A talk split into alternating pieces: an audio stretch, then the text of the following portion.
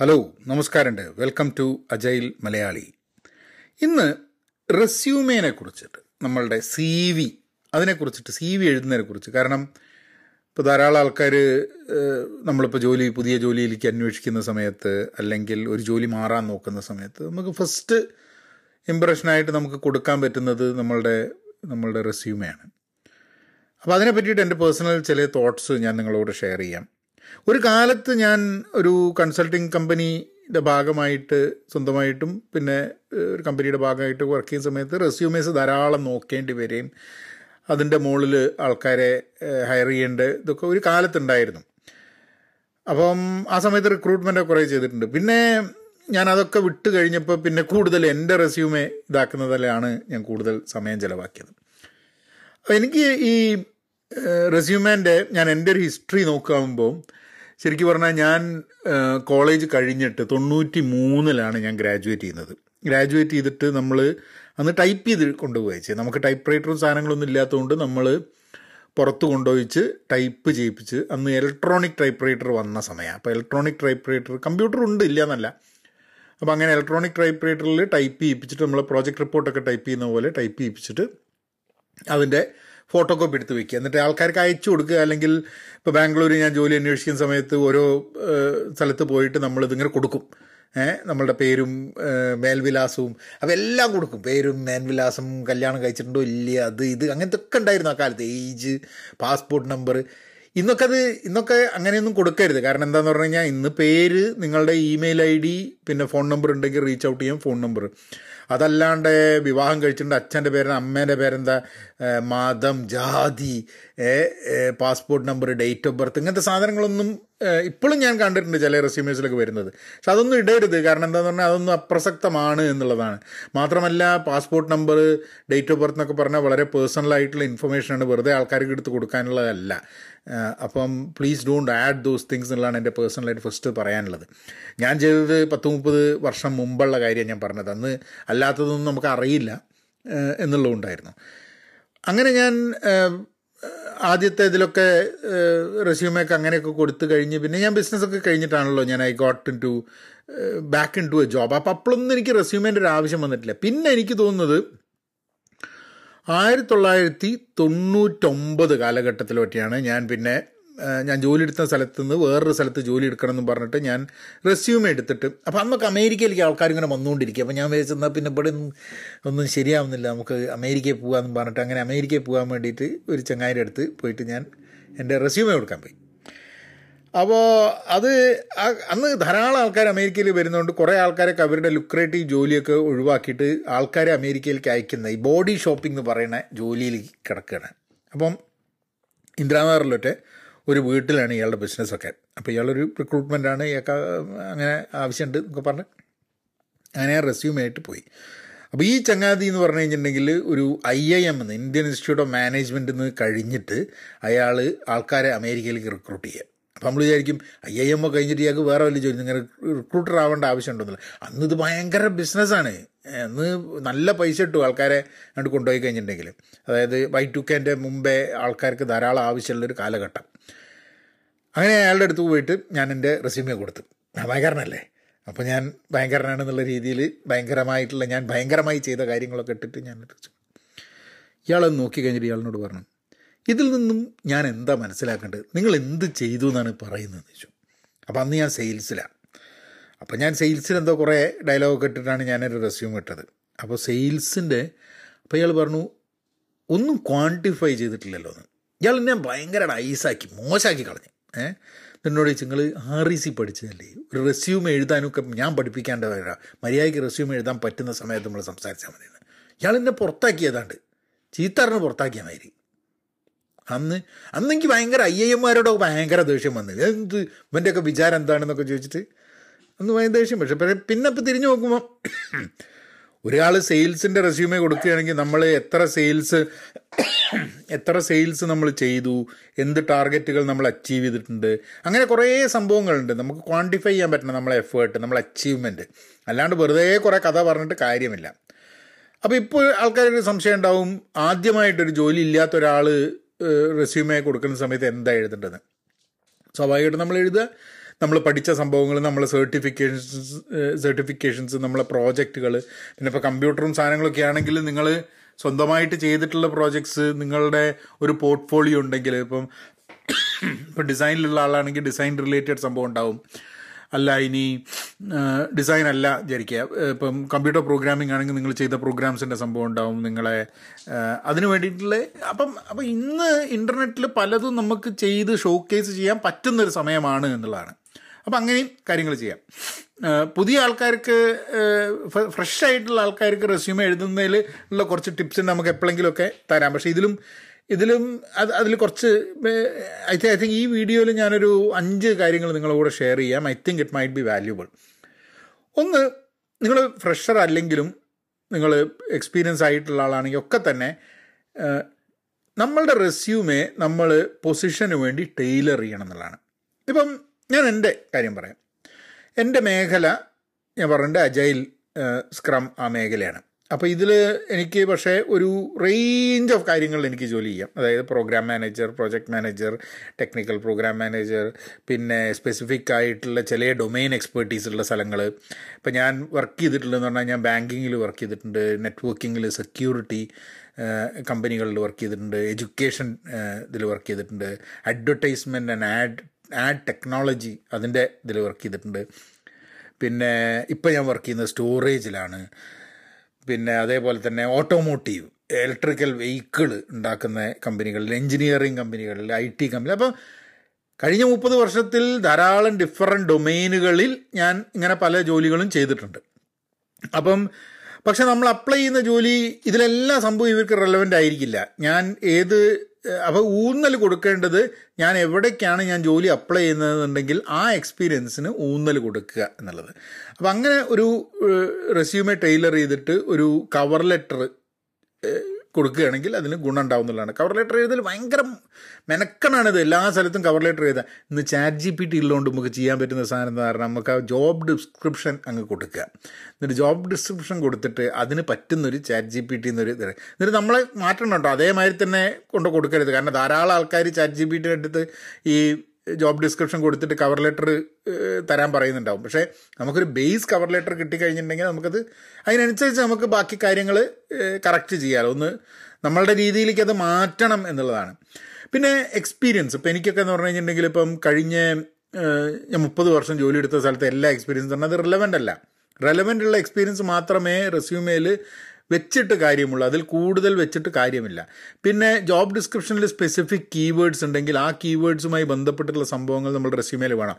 കാരണം ഈ റെസ്യൂമെ നോക്കുന്ന കക്ഷികൾക്ക് ചിലപ്പോൾ വലിയ ധാരണ ഉണ്ടാവില്ല. അവർ ചിലപ്പോൾ ആദ്യത്തെ ഇതിൽ ചിലപ്പം മനുഷ്യന്മാരായിരിക്കില്ല. ചിലപ്പോൾ കമ്പ്യൂട്ടർ ആയിരിക്കും അപ്പോൾ എന്താ ചെയ്യാന്ന് പറഞ്ഞു കഴിഞ്ഞാൽ ചിലപ്പം ഇത് വായിച്ചിട്ട് എത്ര കീവേഡ് ഉണ്ട് നോക്കിയിട്ടൊക്കെ ആയിരിക്കും. കീവേഡ് വെറുതെ അനാവശ്യമായിട്ട് കീവേഡ് കൊണ്ടുപോയി കുത്തിത്തിരിക്കരുത്. പക്ഷേ കീവേഡ് നോക്കിയിട്ടായിരിക്കും അധികവും ചിലപ്പം ഇത് they might the might be considering കരുന്ന next ലെവലിലേക്ക് റെസ്യൂമേ കൊണ്ടുപോകുന്നത്. അപ്പം അത് ആ കീവേഡ്സ് എന്റെ കേസിലൊക്കെ തന്നെ എനിക്കൊരു ഒന്ന് രണ്ട് മൂന്ന് നാല് അഞ്ച് ആറ് ഡിഫറെന്റ് തരത്തിലുള്ള റെസ്യൂമേഴ്സ് എന്റെ കയ്യിലുണ്ട്. അതായത് ചിലത് ചില റോളുകൾക്കാണ് ചിലത് പീപ്പിൾ മാനേജ്മെന്റ് ആണ് ചിലത് അജൈലാണ് സ്കെയിൽഡ് അജൈലാണ് അങ്ങനെ ഓരോ എനിക്ക് ചെയ്യാൻ പറ്റുന്ന ഒരു അഞ്ചാറ് കാര്യങ്ങളുണ്ട്. ആ അഞ്ചാറ് കാര്യങ്ങൾക്ക് വേണ്ടിയിട്ടുള്ള റെസ്യൂമേഴ്സാണ് ഞാൻ തയ്യാറാക്കി വെച്ചിട്ടുള്ളത്. അങ്ങനെ വെക്കണം എന്നുള്ളതാണ് എന്റെ ഒരു ഒരു തോട്ട് പിന്നെ അത് ക്ലിയർ ആയിരിക്കണം പ്രൊഫഷണൽ ഫോർമാറ്റിലായിരിക്കണം എനിക്ക് മുമ്പ് ഒരിക്കൽ ഉണ്ടായിരുന്ന ഒരു ആറ് പേജ് ഏഴ് പേജൊക്കെ ഉള്ള റെസ്യൂമേഴ്സ് ഉണ്ടായിരുന്നു. അത് ദനായി അത് ഒരു കുറേ വാരി വലിച്ച് എഴുതുന്നൊരു സംഭവം. അതിനെ ഇപ്പോൾ കൺസൈസ് ചെയ്തിട്ട് ഞാൻ എന്റെ റെസ്യൂമേൽ ആദ്യം ഒരു ചെറിയൊരു ഒരു ഇൻട്രഡക്ഷൻ ആ ഇൻട്രഡക്ഷനിൽ ഞാൻ അധികവും പറയുന്നത് എന്താ വെച്ചാൽ എനിക്ക് ഇന്നന്ന മേഖലകളിൽ ഇന്നന്ന റോളുകളിൽ ഞാൻ ഇത്ര കാലമായിട്ട് ജോലി ചെയ്യുന്നുണ്ട് എന്നാണ് എന്ന് പറയുന്നൊരു സംഭവം. പിന്നെ ഞാൻ എന്റെ സർട്ടിഫിക്കേഷൻസും ഡൊമെയിൻ നോളേജും ഒക്കെ കൂടിയിട്ട് ഒരു ഒരു ഒരു ടേബിളിലിടും കാരണം ടേബിളിലിടുന്ന സമയത്ത് കുറച്ചും കൂടെ സ്ഥലം നമുക്ക് ലാഭിക്കാൻ പറ്റും. പിന്നെ എന്റെ ഏറ്റവും അവസാനം ചെയ്ത ജോലീന്റെ മുകളിൽ കുറച്ച് ബുള്ളറ്റ് പോയിന്റ് വെച്ചിട്ട് സാധനങ്ങൾ എന്റെ റോൾ കമ്പനി ഏ കാലം തൊട്ട് ഏത് കാലം വരെ എന്നുള്ളത്. ഇപ്പം നിങ്ങൾ എപ്പോഴെങ്കിലും ഒരു ബ്രേക്ക് എടുത്തിട്ടുണ്ട് വിചാരിക്കാം. അത് കരിയർ ബ്രേക്ക് എന്ന് പറഞ്ഞ് കൊടുക്കുന്നത് ഞാൻ കണ്ടിട്ടുണ്ട്. എന്റെ ആ സമയത്തൊക്കെ തന്നെ എന്റെ സ്വന്തമായിട്ടുള്ളൊരു ബിസിനസ് ഉള്ളത് കൊണ്ട് ഞാൻ അതിന്റെ അതുമായിട്ട് ബന്ധപ്പെട്ടിട്ടുള്ള സംഭവമാണ് ഞാൻ ഇടാറ്. ഇപ്പോൾ ബ്രേക്ക് ആണെങ്കിലും ഞാൻ കരിയർ ബ്രേക്ക് എന്നായിട്ട് ഇടാറില്ല. കരിയർ ബ്രേക്ക് ഞാൻ കാണുന്ന കേസസ് ഉണ്ട്. അപ്പോൾ കമ്പനികൾ എങ്ങനെ എടുക്കും കരിയർ ബ്രേക്ക് എന്ന് പറയാൻ പറ്റില്ല നമുക്ക്. അപ്പം ഇപ്പോൾ നമുക്കൊരു മൂന്ന് കൊല്ലത്തെ എക്സ്പീരിയൻസ് ഉള്ളതിൽ രണ്ട് കൊല്ലം കരിയർ ബ്രേക്ക് എടുത്തെന്ന് പറഞ്ഞു കഴിഞ്ഞിട്ടുണ്ടെങ്കിൽ ചിലപ്പോൾ ബുദ്ധിമുട്ടാവില്ലേ. അപ്പോൾ ഞാൻ കരിയർ ബ്രേക്ക് ന്റെ കാര്യം പറയാറില്ല. കാരണം അധികം എന്താണെന്ന് പറഞ്ഞു കഴിഞ്ഞാൽ ഞാൻ കരിയർ ബ്രേക്ക് എന്ന് പറയുമ്പോൾ ഞാൻ എന്തെങ്കിലുമൊക്കെ ചെയ്യുന്നുണ്ടാവും. ഞാൻ അത് അത് കൃത്യമായിട്ട് ഇപ്പോൾ സ്വന്തമായിട്ടൊരു കമ്പനി കൺസൾട്ടിങ് കമ്പനി എന്നുള്ള രീതിയിൽ ഞാനൊരു ഇൻകോപ്പറേഷനിലുള്ളതുകൊണ്ട് ഞാൻ എപ്പോഴും അതിന്റെ ഇതിൽ പറയും ഞാൻ ഇന്ന കാര്യങ്ങൾ ആ കമ്പനിയുടെ ഭാഗമായിട്ട് ചെയ്തിരുന്നു എന്ന് പറയും. ഇപ്പോൾ എന്റെ റെസ്യൂമേൽ ഞാൻ ഇപ്പോൾ ആൾക്കാർക്ക് ട്രെയിനിങ് അജൈലിന്റെ ട്രെയിനിങ് ഉണ്ടാക്കിയതൊക്കെ ഞാൻ എന്റെ during that time I created agile courses എന്നൊക്കെ പറഞ്ഞിട്ട് തന്നെയാണ് ഞാൻ ഇടുക. അപ്പോൾ അത് ഒരു പ്രൊഫഷണൽ ഫോർമാറ്റിലേക്ക് സാധനം എത്തിക്കുക എന്നുള്ളതാണ്. നമ്മളുടെ അച്ചീവ്മെന്റ്സും ക്വാണ്ടിഫയബിൾ റിസൾട്ട് ഞാൻ ആദ്യം പറഞ്ഞ സംഭവം നമ്മളുടെ എന്ന് നമ്മളിപ്പോൾ ഒരു കമ്പനിയിൽ വർക്ക് ചെയ്തു എന്ന് പറഞ്ഞാൽ ആ കമ്പനിയിൽ നമ്മൾ അവർക്ക് അച്ചീവ്മെന്റ് നമ്മളുടെ അച്ചീവ്മെന്റും ആ കമ്പനിക്ക് ഗുണകരമാവുന്ന എന്ത് റിസൾട്ടാണ് ഞാൻ പ്രൊഡ്യൂസ് ചെയ്തത്. നിങ്ങൾ സെയിൽസിലാണെങ്കിൽ എന്ത് സെയിൽസ് ടാർഗറ്റ്സ് മീറ്റ് ചെയ്തു എന്നുള്ളത്. അല്ലെങ്കിൽ നിങ്ങളൊരു പ്രോഡക്റ്റ് ആണെങ്കിൽ ഏത് പ്രോഡക്റ്റ് ലോഞ്ച് ചെയ്തു എന്നുള്ളത്. അല്ലെങ്കിൽ ടീമുകളുടെ കൂടെയാണെങ്കിൽ നിങ്ങൾ ഏത് ടീമിനെ പോയിന്റ് എ നിന്ന് പോയിന്റ് ബി വരെ നിങ്ങൾ എന്ത് ചെയ്തിട്ട് ആ ടീമിന്റെ ബെനിഫിറ്റായി എന്നുള്ള കാര്യങ്ങൾ. അപ്പോൾ വളരെ കൃത്യമായിട്ട് ക്വാണ്ടിഫൈ ചെയ്യാൻ പറ്റുന്ന റിസൾട്ട് അതിൽ ഉണ്ടാവുക എന്നുള്ളത്. പിന്നെ അത് കൺസൈസ് ആവണമെന്നില്ല. ഞാൻ നേരത്തെ പറഞ്ഞില്ല ഒരു ഏ ആറ് പേജ് ഏഴ് പേജ് ഉണ്ടായിരുന്ന സാധനത്തിന് ഇന്ന് എന്റെ റെസ്യൂമേ എനിക്ക് തോന്നുന്നത് രണ്ട് പേജാണ് രണ്ട് പേജാണ് എന്റെ റെസ്യൂമേ ഒരു പേജിൽ വേണമെങ്കിൽ അത് ആക്കാം എനിക്ക് വേണമെങ്കിൽ. പക്ഷേ ഞാനത് ഒരു പേജിലുണ്ടായിരുന്നു രണ്ട് പേജിലാണ് എന്റെ റെസ്യൂമേ ഇപ്പോൾ ഉള്ളത്. അപ്പോൾ എല്ലാ പിന്നെ മുപ്പത് കൊല്ലത്തെ എക്സ്പീരിയൻസ് ഒന്നുമില്ല. രണ്ടായിരത്തി പത്ത് തൊട്ടുള്ള എക്സ്പീരിയൻസ് മാത്രമേ ഞാൻ കൊടുത്തിട്ടുള്ളൂ. അപ്പം ഒന്ന് രണ്ട് മൂന്ന് നാല് അഞ്ച് ആറ് ആറ് ആറ് കമ്പനികളുണ്ട്. ഞാൻ അധികം രണ്ട് വർഷം മൂന്ന് വർഷം നാല് വർഷം എന്നൊക്കെയുള്ള രീതിയിൽ അങ്ങനെ ഉള്ളതാണ് കൊടുത്തിട്ടുള്ളത്. അതിൽ ആദ്യത്തെ അത് ഇപ്പോൾ ജോലി എടുക്കുന്ന സ്ഥലവും അതിന്റെ മുമ്പിലത്തെ മുമ്പിലത്തെ മൂന്ന് ജോലി സ്ഥലത്തിന്റെ മാത്രമേ ഞാൻ ബുള്ളറ്റായിട്ട് സാധനങ്ങൾ തന്നെ ഇട്ടിട്ടുള്ളൂ. ബാക്കി അതിന് മുമ്പുള്ള ജോലി ഇതിന്റെയൊക്കെ ജസ്റ്റ് മെൻഷൻ ചെയ്തിട്ടുള്ളൂ ഈ സ്ഥലങ്ങളിലൊക്കെ ജോലി ചെയ്തിരുന്നു എന്നുള്ളത്. എന്ത് റോളാണെന്നുള്ളത് അപ്പോൾ ആൾക്കാർ നോക്കുമ്പോൾ എന്ന് വെച്ചാൽ ഞാൻ ഒരു ഇൻട്രസ്റ്റിംഗ് കാര്യം പറയാം. ഞാൻ രണ്ടായിരത്തി പത്തിൽ ജോലി എടുത്ത സ്ഥലത്തെ അവിടെ ഒരു ഓപ്പർച്യൂണിറ്റി വന്നു വീണ്ടും. ഞാൻ ജോലി ഇല്ലാത്ത സമയത്ത്. അപ്പോൾ ഞാൻ അവിടെ എനിക്ക് പരിചയമുള്ള അവിടെ ജോലി ചെയ്തിരുന്ന അന്ന് ഞാൻ അന്ന് ഞാൻ എനിക്ക് അറിയുന്ന ഒരു ഒരു സ്ത്രീയുടെ അടുത്ത് മെസ്സേജ് ചെയ്തിട്ട് ഞാൻ ചോദിച്ചു. ഒരു അവരൊന്ന് എസ് വി പി അങ്ങനത്തെ റോളാണ് അപ്പോൾ അവരുടെ അടുത്ത് മെസ്സേജ് ചെയ്ത് പറഞ്ഞു ഞാനിങ്ങനെ ഒരു റോളിലേക്ക് അപ്ലൈ ചെയ്തിട്ടുണ്ട്. നിങ്ങൾക്ക് റെഫർ ചെയ്യാൻ പറ്റുന്നു. അപ്പോൾ ഒരു വളരെ ഓണസ്റ്റായിട്ട് എന്നോട് പറഞ്ഞു വിനോദേ നമ്മളൊരു ഒരു ഏതാണ്ട് ഒരു പന്ത്രണ്ട് വർഷം മുമ്പെയാണ് നമ്മൾ ഒരുമിച്ച് വർക്ക് ചെയ്തത് അപ്പോൾ ഞാൻ അതിന്റെ മുകളിൽ ഞാൻ എങ്ങനെയാണ് റെഫർ ചെയ്യുക എന്ന് ചോദിച്ചു. അപ്പോൾ ഞാൻ ചോദിച്ചാൽ ശരിയാണല്ലോ. എന്റെ കൂടെ പന്ത്രണ്ട് വർഷം മുമ്പെയാണ് അവർ വർക്ക് ചെയ്തിട്ടുള്ളത്. ആ റോളിലുള്ള ജോലിയും അല്ല. കാരണം ഞാൻ ആ പന്ത്രണ്ട് വർഷത്തിൽ ഞാൻ എന്റെ റോളിൽ കുറേ മാറ്റങ്ങൾ വന്നിട്ടുണ്ട്. അപ്പോൾ ഇവർ എന്തും കണ്ടിട്ടാണ് എന്നെ റെഫർ ചെയ്യുക. ഒരു വ്യക്തി എന്നുള്ള എനിക്ക് റെഫർ ചെയ്യുക എന്നുള്ള അല്ലാണ്ട് അവർക്ക് റെഫർ ചെയ്യാൻ പറ്റില്ല. എനിക്കതിൽ വിഷമം തോന്നിയില്ല. എനിക്കത് ശരിയാണെന്നാണ് തോന്നിയത്. ഇപ്പം ഞാനായിരുന്നു അവരുടെ പൊസിഷനിൽ നിന്നുണ്ടെങ്കിൽ ഞാൻ ഞാൻ റെഫർ ചെയ്യായിരുന്നു കാരണം ഇവർ എനിക്ക് ഓർമ്മ ഇവർ എനിക്ക് വിഷമം തോന്നാത്തൊരു കാരണം എന്താ വെച്ചാൽ ഞാനൊരു നാലഞ്ച് വർഷം മുമ്പ് ഇതേമാതിരി ഒരു ഓപ്പർച്യൂണിറ്റിയിൽ വന്നപ്പം അവർ പറഞ്ഞു തീർച്ചയായിട്ടും റെഫർ ചെയ്യാമെന്ന് പറഞ്ഞു. അപ്പോൾ അവർ നോക്കുന്നുണ്ടാവും പത്ത് വർഷമായിട്ട് പരിചയം.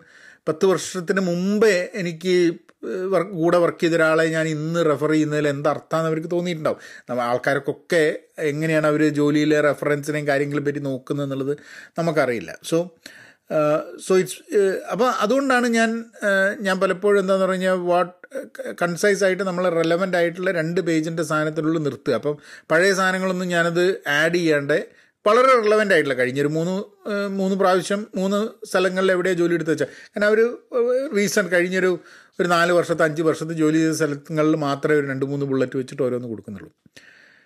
പിന്നെ ഇതിന്റെ അവസാനത്തെ പോയിന്റ് ഇത് നമ്മൾ പ്രൂഫ് റീഡ് ചെയ്യണം. സ്പെല്ലിംഗ് മിസ്റ്റേക്ക് ഇങ്ങനത്തെ സാധനങ്ങളൊന്നും വരുത്താണ്ട് നന്നായിട്ട് എഡിറ്റ് ചെയ്ത് വേണം ഇത് അയക്കുക എന്നുള്ളത്. ചിലപ്പം വേറൊരാൾക്ക് അയച്ചു കൊടുക്കുക. ഇപ്പം പലപ്പോഴും നമ്മൾ വേറൊരാൾക്ക് അയച്ചു കൊടുത്ത് അവരുടെ ഫീഡ്ബാക്ക് മേടിച്ചിട്ട് ഈ റെസ്യൂമെ നന്നായിട്ട് എഴുതുന്നു ധാരാളം നിങ്ങൾ ഇന്റർനെറ്റ് സെർച്ച് ചെയ്ത് കഴിഞ്ഞാൽ എങ്ങനെ റെസ്യൂമെ എഴുതണം എങ്ങനത്തെ റെസ്യൂമെ വേണം റെസ്യൂമിന്റെ സാമ്പിളുകൾ ഇതൊക്കെ കിട്ടും. അതനുസരിച്ചിട്ട് നമുക്ക് ഉപയോഗിക്കാനുള്ള കുറേ പത്ത് മുപ്പത് വർഷം മുമ്പ് ഞാൻ ആദ്യം റെസ്യൂം എഴുതും. ഇങ്ങനെ തന്നെ അറിഞ്ഞൂടായിരുന്നു എങ്ങനെയാണ് റെസ്യൂം എന്നുള്ളത്. ഏതോ ഒരാളുടെ അവിടെ നമ്മൾ ടൈപ്പ് ചെയ്യാൻ പോകുന്ന സ്ഥലത്ത് അവരുണ്ട് ഒരു സംഭവമുണ്ട് അതിനനുസരിച്ച് നമ്മളങ്ങ് അഡ്ജസ്റ്റ് ചെയ്തങ്ങ് കൊണ്ടുപോവുകയാണ്. ഇന്ന് അതല്ല. മാത്രമല്ല പ്രൊഫഷണൽ റെസ്യൂമേ റൈറ്റിംഗ് സർവീസ് ഉള്ള ആൾക്കാരും ഉണ്ട് കേട്ടോ അങ്ങനെയുള്ള ആൾക്കാരെ അതിന് നിങ്ങൾക്കിപ്പോൾ പൈസ ഉണ്ട്. You have to you have the money to spend എന്നുണ്ടെങ്കിൽ അങ്ങനത്തെ ഒരാളെ നിങ്ങളുടെ അയാളുടെ സർവീസ് നിങ്ങൾക്ക് വേണമെങ്കിൽ അവൈൽ ചെയ്യാം കേട്ടോ പിന്നെ എനിക്ക് തോന്നുന്നത് ഒരു ടെംപ്ലേറ്റ് നമുക്ക് മേടിക്കാൻ കിട്ടും. ഇപ്പോൾ വേണമെങ്കിൽ ഓൺലൈൻ മേടിക്കാൻ കിട്ടും ഡൗൺലോഡ് ചെയ്യാൻ പറ്റും. ആ ടെംപ്ലേറ്റിനനുസരിച്ച് നമ്മൾ ചെയ്യാം. കുറച്ച് എഫേർട്ട് എടുത്തിട്ട് റെസ്യൂമേ എഴുതി ഉണ്ടാക്കുക എന്നുള്ളതാണ്. അത് ആൾക്കാർ ഫൈൻഡബിൾ ആയിരിക്കണം. ധാരാളം വാരി വലിച്ച് എഴുതേണ്ട ആവശ്യമില്ല. കൺസൈസ് ആയിരിക്കണം. അത് വായിക്കുമ്പോൾ ആൾക്കാർക്ക് പെട്ടെന്ന് തോന്നണം. എന്തിനാണ് നമ്മൾ റെസ്യൂമേ അയക്കുന്നത് എന്നുള്ള ചിന്ത നമ്മൾ ആദ്യം നമുക്ക് അതിനു വേണ്ടി ഒരു ആൻസർ കണ്ടുപിടിക്കാം. എന്നിട്ട് വിചാരിക്കുക ഈ റെസ്യൂമേ ഞാനാണ് ഒരാളെ ഹയർ ചെയ്യുന്നതെന്നുണ്ടെങ്കിൽ ഈ റെസ്യൂമേ വന്നു കഴിഞ്ഞാൽ ഞാൻ എടുക്കുമോ എടുക്കില്ലേ? അങ്ങനെ ക്രിട്ടിക്കലായിട്ട് നമ്മളെ റെസ്യൂമേനെ നോക്കിയിട്ട് ഇതാക്കുക. ഞാൻ ഇത്രയും പറയുമ്പോൾ ഞാൻ വലിയൊരു എന്തോ റെസ്യൂമേ എഴുത്തുകാരനാണെന്നൊന്നും വിചാരിക്കേണ്ട കേട്ടോ. ഞാൻ എന്റെ ജോലി കിട്ടാൻ വേണ്ടിയിട്ട് റെസ്യൂമേസ് ചെയ്തിട്ട് എത്രയോ സ്ഥലങ്ങളിൽ നമ്മൾ റെസ്യൂമേ കൊടുത്തിട്ട് യാതൊരു മിണ്ടാട്ടും ഇല്ലാണ്ടെയും പോയിട്ടുണ്ട് കേട്ടോ. അപ്പം പക്ഷേ ഞാൻ വിചാരിച്ചു റെസ്യൂമേനെ കുറിച്ചിട്ടൊരു ഒരു പോഡ്കാസ്റ്റ് എപ്പിസോഡ് ചെയ്യാം. At least for every one ഒന്ന് പോവുക സെർച്ച് ചെയ്യുക നോക്കുക റെസ്യൂമേഴ്സ് നമ്മൾ ജോലി തിരയാനുള്ള ജോലി കണ്ടുപിടിക്കാൻ വേണ്ടി സമയം വരെ കാത്തിക്കേണ്ട ആവശ്യമില്ല. റെഗുലറായിട്ട് റെസ്യൂമേ അപ്ഡേറ്റ് ചെയ്ത് വെക്കുക എന്നുള്ളതാണ് നമ്മൾ ചെയ്യേണ്ടത്. കാരണം അല്ലാത്ത സമയത്ത് അത് ആ സമയമാവുമ്പോഴേക്കും മാറ്റി വെക്കേണ്ട ആവശ്യമില്ല. കാരണം റെസ്യൂമെ എപ്പോഴും റെഡി ആണെങ്കിൽ ചിലപ്പോൾ നമുക്ക് പറ്റുന്നൊരു ഓപ്പർച്യൂണിറ്റി നമ്മൾ മുമ്പിൽ എത്തിക്കഴിഞ്ഞിട്ട് റെസ്യൂമെ താന്ന് പറഞ്ഞു കഴിഞ്ഞാൽ നമുക്ക് അപ് ടു ഡേറ്റ് ആയിട്ടുള്ള റെസ്യൂമെ അയച്ചു കൊടുക്കാൻ വേണ്ടിയിട്ടുള്ള അവസരമുണ്ട്. ഇപ്പോൾ നിങ്ങൾ എന്ത് ജോലിയിലാണെങ്കിലും നിങ്ങൾക്ക് അതിനെക്കാട്ടും നല്ലൊരു ജോലി അതിനെക്കാട്ടും ഓപ്പർച്യൂണിറ്റി ഉള്ളൊരു ജോലി എപ്പോഴാണ് വരിക എന്നൊന്നും പറയാൻ പറ്റില്ല. അപ്പോൾ അതിനുവേണ്ടി റെസ്യൂമെ റെഡിയാക്കി വെക്കുക എന്നുള്ളത് ഏറ്റവും നല്ല ഒരു കാര്യമാണ്. സോ അതാണ് എനിക്ക് നിങ്ങളോട് പറയാനുള്ളത്. അജയൽ മലയാളി നിങ്ങൾ സബ്സ്ക്രൈബ് ചെയ്തിട്ടില്ലെങ്കിൽ സബ്സ്ക്രൈബ് ചെയ്യുക.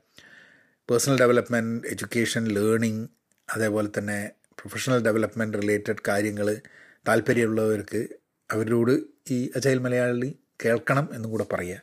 അടുത്ത എപ്പിസോഡിൽ വീണ്ടും കാണാം. അപ്പം അങ്ങനെയാക്കാം